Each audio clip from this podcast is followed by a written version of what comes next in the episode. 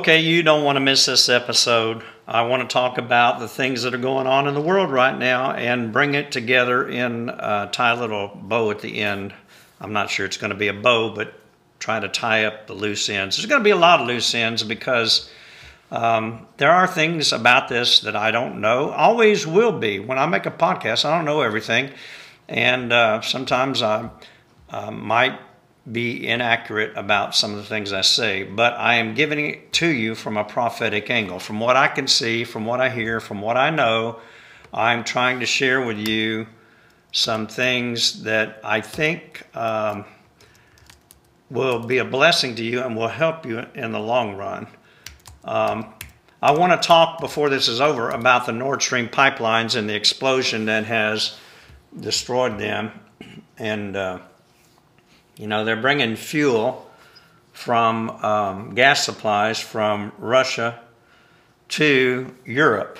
And uh, I don't know all the details of these pipelines, but you know we've had our own pipeline that Biden stopped, and therefore we're depending on other nations for our oil supplies. Uh, Europe has a dependency. Um, oil is shipped all around the world, and uh, through these pipelines. So there's these Nord Stream 1 pipeline, Nord Stream 2 pipeline, I believe they run through the Baltic uh, Sea. And the major explosion that took place uh, yesterday, I believe it was, that now is being um, characterized as sabotage. And I believe that's what it was. I don't believe it was an accident. Somebody did it on purpose. That's what I believe. Well, I'll talk about that in a minute. But first, I want to say in Ezekiel 38, the Bible talks about uh, what some people believe is uh, mentioning Russia. I I can go either way on this, but I do believe that Russia can be involved in the end time scenario. Whether or not this war in Ezekiel 38 is prior to Daniel's 70th week or it is the Battle of Armageddon, this is something that eschatology teachers and prophecy um, teachers disagree on as to the position of this war in relationship to Daniel's 70th week and what it portends. Um, I think it's one of those things we're going to have to watch to see how it fits into ongoing events in the end time scenario. Nevertheless, whenever we don't know the exact positioning chronologically of an event, that doesn't mean we can't glean from it certain concepts and precepts that help us um, with our ongoing watch, because we're supposed to watch and pray of end time events. So let me read you real quick. Now the word of the Lord came to me, saying, Son of man, set your face against Gog of the land of Magog, the prince of Rosh, Meshech, and Tubal, and prophesy against him, saying, Thus says the Lord God, Behold, I am against you, O Gog, the prince of Rosh, Meshech, and Tubal. I will turn you around, put hooks into your jaws, and lead you out with all your armies, horses, and horsemen, all splendidly clothed, a great company with buckler shields, and all of them handling swords. Persia, Ethiopia, Libya, are with them, all of them with shield and helmet, Gomer and all its troops, the house of Togarmah from far north, all of its troops and many people are with you. okay, without making too much commentary, I just want that to be kind of a little bit of a prism with, with an M of what us uh, what we are looking at here pertaining to Russia. Okay, Russia, Vladimir Putin, right before Rosh Hashanah, the Feast of the Trumpets, he instituted a recall of reservists. Uh, some have called it a draft. Others saying that's not a draft. It is a recall of reservists, people that had been in the military, calling them up. I, I think one statement was 300,000, another one said a million. So I don't know. But everybody that ever had been in the military is supposed to be on notice that they are potentially going to be used to protect the motherland, as it has been said, and or to protect the recent acquisition by Russia of these territories in the Ukraine area that this Ukraine conflict is supposedly about. Of course, we know it's about several things, actually. Um, is Vladimir Putin trying to recreate some kind of Soviet Union? Possibly. Um, at any rate, the men in Russia are headed for the borders. Some uh, escaped. Others are being arrested for trying to oppose this effort by Vladimir Putin. Uh, there's a lot of tumult in Russia. There are traffic jams on the borders for men trying to get out, and there are planes that are grounded, keeping them from exiting the nation. It is it's a real bear, pardon that uh, expression, because that is supposedly what Russia is symbolized with the bear.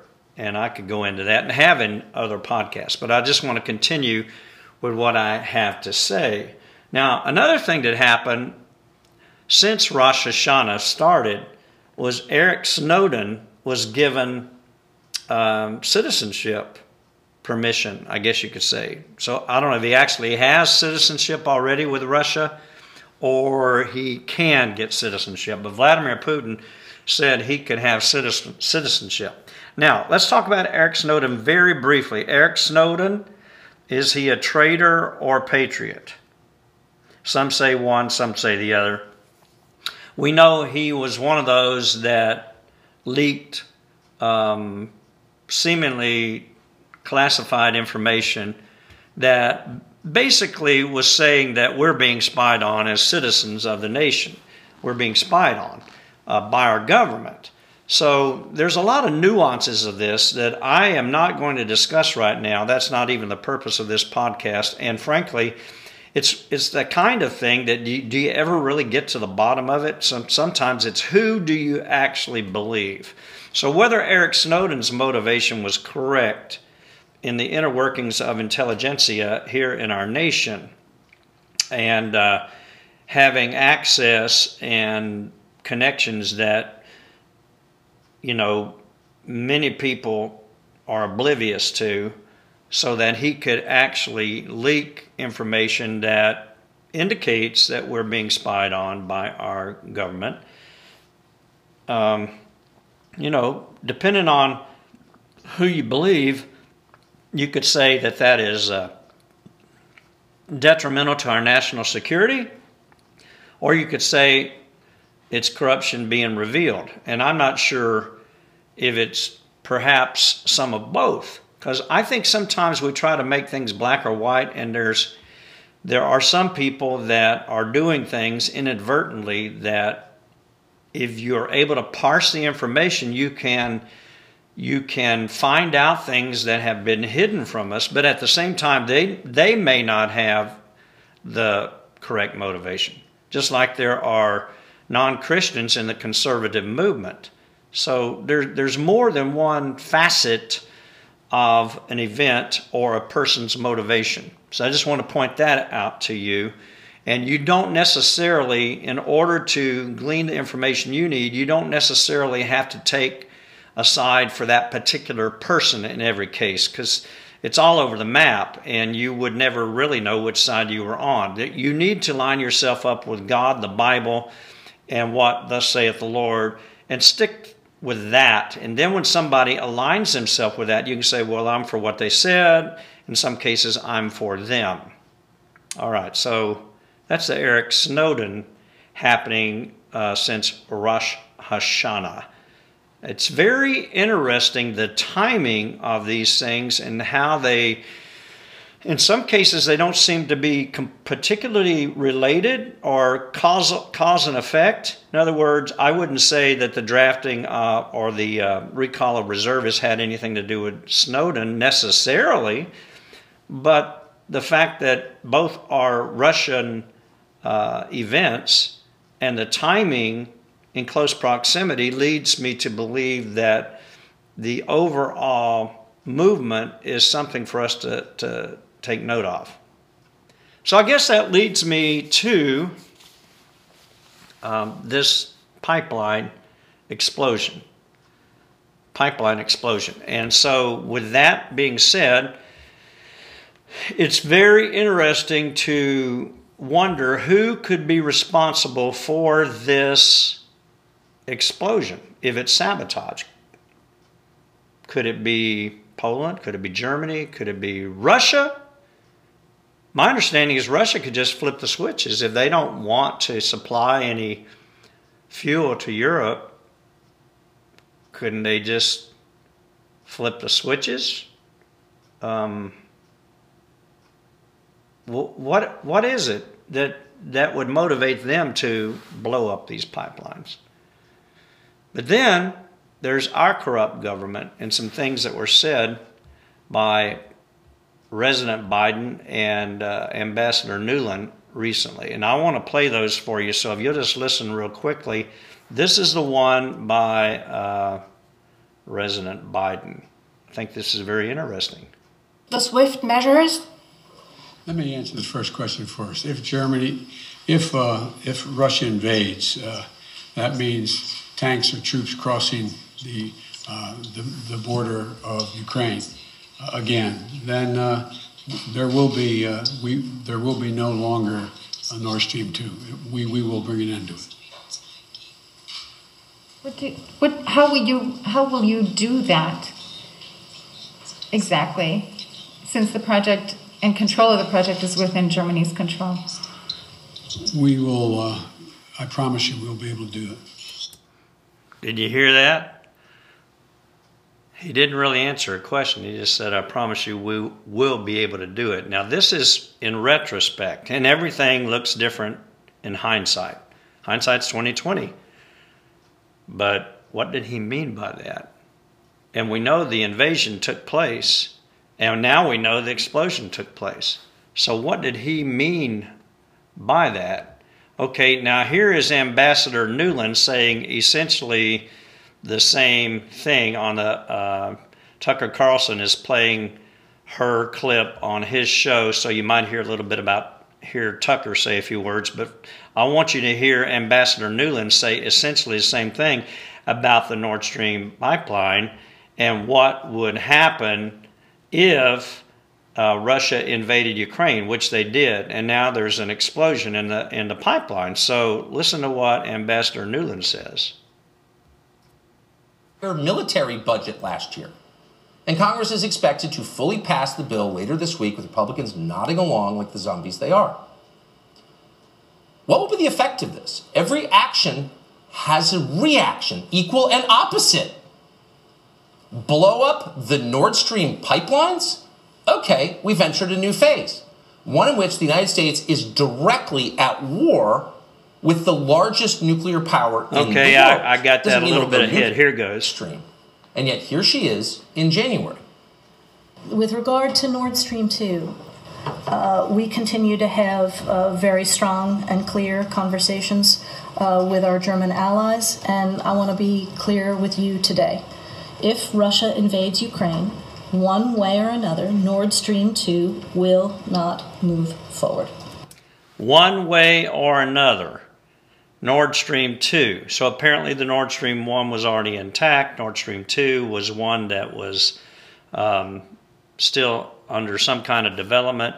But one way or another, she says it will not move forward if Russia invades Ukraine. Now, tell me in retrospect if that is not an ominous thing that uh, we can connect to the possibility of the sabotage of this pipeline.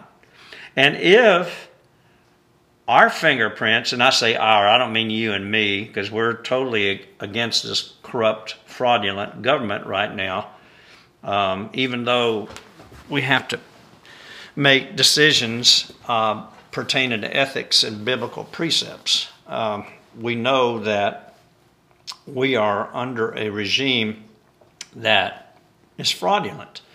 So, is it possible that we have a role to play? I mean, the United States has a role to play in this particular scenario? And if so, depending on who and what, could this precipitate World War III? Well, it sounds like something that's very ominous. So let me see if I can bring this to a conclusion and let you see some things that that I think are very, very interesting. Um, I want you to notice what the real Donald Trump says on his Truth Social post about this. and he's posting like crazy, it seems like now, so I'm going to have to kind of scroll down. He actually includes a repost of the Biden excerpt that I just played for you. And then he says this U.S. leadership should remain cool, calm, and dry on the sabotage of the Nord Stream pipelines. This is a big event that should not entail a big solution, at least not yet. The Russia forward slash Ukraine catastrophe, catastrophe should never have happened and would definitely not have happened if I were president. Do not make matters worse with a pipeline blowup. Be strategic, be smart, brilliant, get a negotiated deal done now. Both sides need and want it. The entire world is at stake. I will head up the group. Three question marks. So he's actually implying that he would be willing to negotiate the resolution of this catastrophe. Would he do it as an emissary of the current government, or would he do it as a restored, properly elected president? I think I'm just going to leave that right there. But let me read one more excerpt from his Truth Social post. Um, it says four hours ago. Everyone's talking about the big hurricane barreling into Florida, as they should be. And by the way, pray for the innocents in Florida, pray for people you know. But perhaps a far more important event in the longer term was the announcement that Nord Stream 1 and 2 pipelines out of Russia, and then he has, excuse me, parentheses, which I brought to the world's attention as president, these two pipelines, when I explained how crippling reliance on it could be for Germany and other parts of Europe. Excuse me. Everybody laughed at the time, but they are not laughing anymore. Close parentheses. It has been sabotaged. This could lead to major escalation or war exclamation mark. And then today he is posting like crazy. I, I just want to point out to you that in people read into um, sound bites a lot of times what they want to, especially if they're taken out of context. But recently, there's a couple of things that Trump has done, and other than his overall demeanor, that seem to be portending something. One, he has virtually embraced the Q movement. Now, that's a whole nother discussion. Maybe I'll do a, a whole podcast on that. I'm not saying that I'm pro Q or anti Q, but the Q movement has been in motion since 2017, and it's uh, basically people that believe there is this entity called Q, a person or group of people that were signaling events uh, before they happen and also revealing things that were going on in coded messages. I'll just kind of leave it like that. So he apparently has decided that he's going to at least salute the Q movement, which at the very least is a part of those that are followers of Donald Trump and his America First agenda. So that's that's one thing he's he's done. And another thing he's done is talk about, without necessarily connecting it with Q, has talked about something's got to happen very, very soon, or our nation is basically gone. And those are my words, but that's the gist of several statements he's made. And then another statement that, that goes along with it, or statements that are goes along with those kinds of statements, is that he feels like that the plan that they're working on will make a lot of people very, very happy. So, you know, take it for what it's worth. You're hearing some of these things brought together here, maybe for the first time. But the main thing is to get right with God and to be ready no matter what is uh, about to happen. But I believe we're about to see some shocking, surprising things unfold, and uh, some of them will will or at least can be ultimately good. And a lot of it, my friend, depends on God's sovereign will based on, I believe, to some extent, the response of God's people. Let's get our hearts right with God, okay? Have a good day.